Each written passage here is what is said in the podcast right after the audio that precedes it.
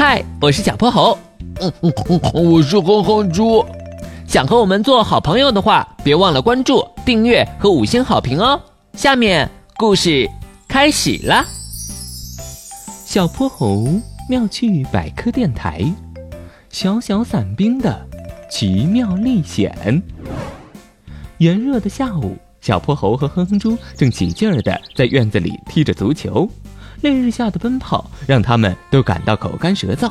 哼哼猪跑进屋子去拿饮料，而小泼猴蹲坐在草地，随手摘了一朵蒲公英吹着玩。给橙汁，哼哼猪咕嘟咕嘟大口喝了起来。小泼猴只觉得这橙汁儿看着有点眼熟，好像在哪里见过，但口渴的他来不及细想，他转开瓶盖喝了起来。小小泼猴，哼哼猪的脸拧成了奇怪的形状，紧接着他的四肢、身体都开始扭曲起来。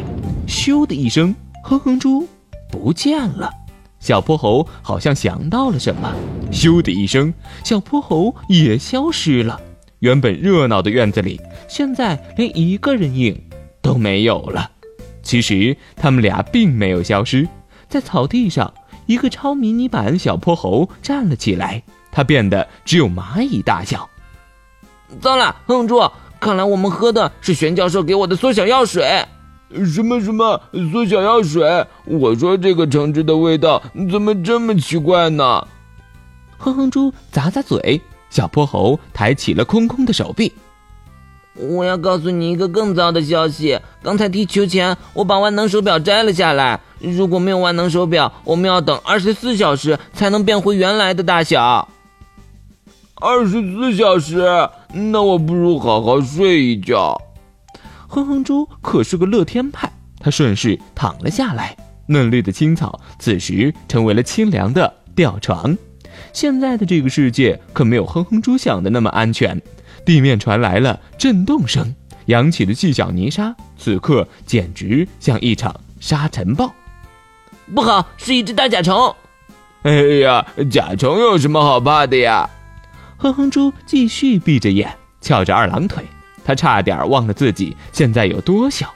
这只平时不起眼的甲虫，对现在的他们来说，简直就像一架坦克。哼猪，危险！小泼猴一个翻滚。这才把哼哼猪推到了青草根旁，他们紧紧抓着草根，看着大甲虫巨大的身躯从他们身旁碾过。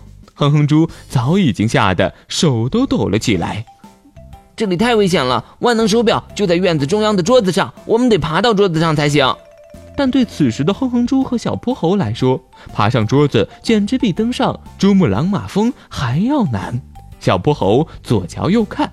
想到了自己刚才摘过的蒲公英，有了！蒲公英的种子很轻，上面还有白色的小绒毛，风一吹，小小的绒毛就会带着种子飞到空中，借助风的力量，蒲公英的种子才能飘到很远的地方安家。这次我们要借助蒲公英带我们飞上桌子。哼哼猪心虚的点点头。小泼猴快速爬到了蒲公英顶部。哼猪，快点呀，要起风了！来了来了。风来了，聚在一起的绒毛球被吹散，小泼猴使劲抓住了其中一个种子，哼哼猪也赶在最后一刻背上了这顶奇妙的降落伞，靠近着陆点，准备降落。一号伞兵小泼猴发出了指令，二号伞兵哼哼猪扭动身子，在靠近桌面的那一刻，两个伞兵同时放开了手，在桌上翻滚了几下，着陆成功。着陆成功！一号伞兵小泼猴继续向万能手表前进。